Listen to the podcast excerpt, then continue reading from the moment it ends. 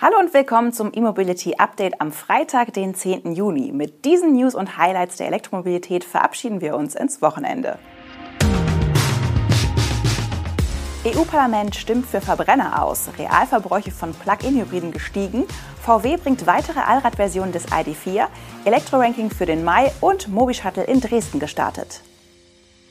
Das EU-Parlament hat den Weg für das Verbrenner aus bei neuen Pkw und leichten Nutzfahrzeugen ab dem Jahr 2035 freigemacht. Damit ist die Position des Parlaments für die abschließenden Verhandlungen mit den EU-Mitgliedstaaten klar. Die Autohersteller sollen demnach ihre durchschnittlichen Flottenemissionen bis zum Jahr 2025 um 15 Prozent, bis 2030 um 55 Prozent und bis 2035 um 100 Prozent senken. Eine Hintertür für die Nutzung synthetischer Kraftstoffe gibt es nicht. Würden diese Beschlüsse final so umgesetzt, würde das ab 2035 de facto das Aus für den Verkauf neuer Autos und leichter Nutzfahrzeuge mit Verbrennungsmotoren in Europa bedeuten. Erklärtes Ziel ist die Umstellung auf Elektromobilität. Eine Festlegung auf die Batterie oder die Brennstoffzelle gibt es nicht. Entscheidend ist, dass die Autos im Betrieb keine klimaschädlichen Treibhausgase ausstoßen. Damit wären auch Plug-in-Hybride von der Regelung betroffen. Beschlossene Sache ist das Verbrenner aus mit der Abstimmung im EU-Parlament aber noch nicht. Dafür müssen neben den Abgeordneten auch die regierenden Mitgliedstaaten zustimmen. Die EU-Länder wollen bis Ende Juni eine gemeinsame Position festlegen. Die Bundesregierung unterstützt das geplante Verbrenner aus im Jahr 2035 übrigens. Die Reaktionen auf den Beschluss sind allerdings gespalten. Der VDA hält die Festlegung auf die Elektromobilität für verfrüht. Die Präsidentin Hildegard Müller schrieb auf LinkedIn aber, man wolle sich jetzt nicht in die Schmollecke verziehen, sondern weiter liefern. Die Deutsche Umwelthilfe hält den Verbrennerausstieg dagegen für den richtigen Schritt. Dieser komme 2035 aber viel zu spät. Dirk Messner dagegen blieb in seiner Reaktion gelassen.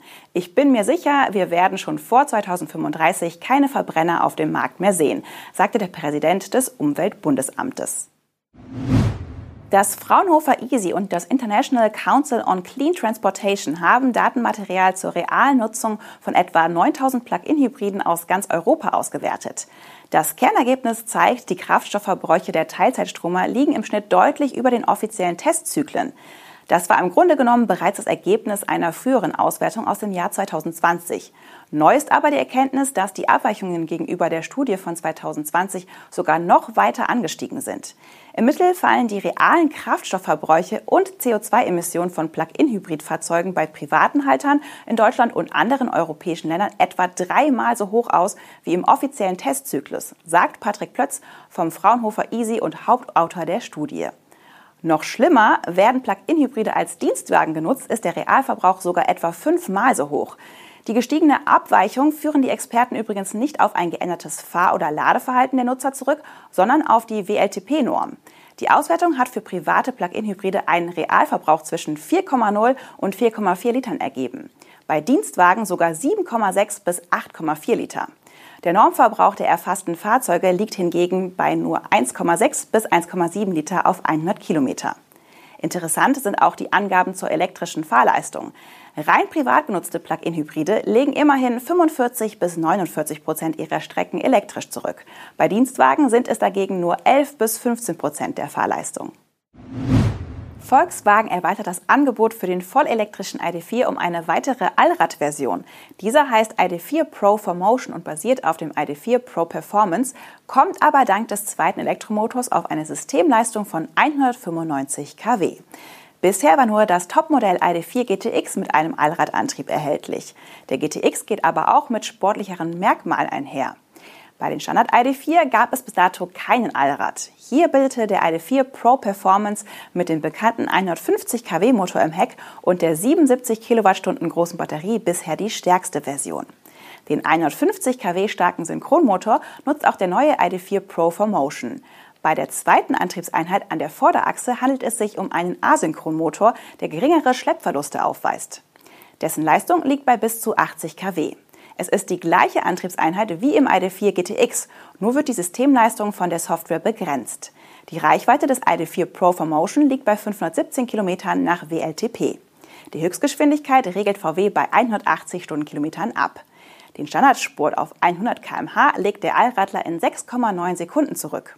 Bei dem neuen Allradantrieb geht es laut VW aber weniger um Spitzenleistung oder Beschleunigung, sondern vielmehr um zusätzliche Traktion. Daher betonen die Wolfsburger auch den Einsatz als Zugfahrzeug für kleinere Transport- oder Bootsanhänger.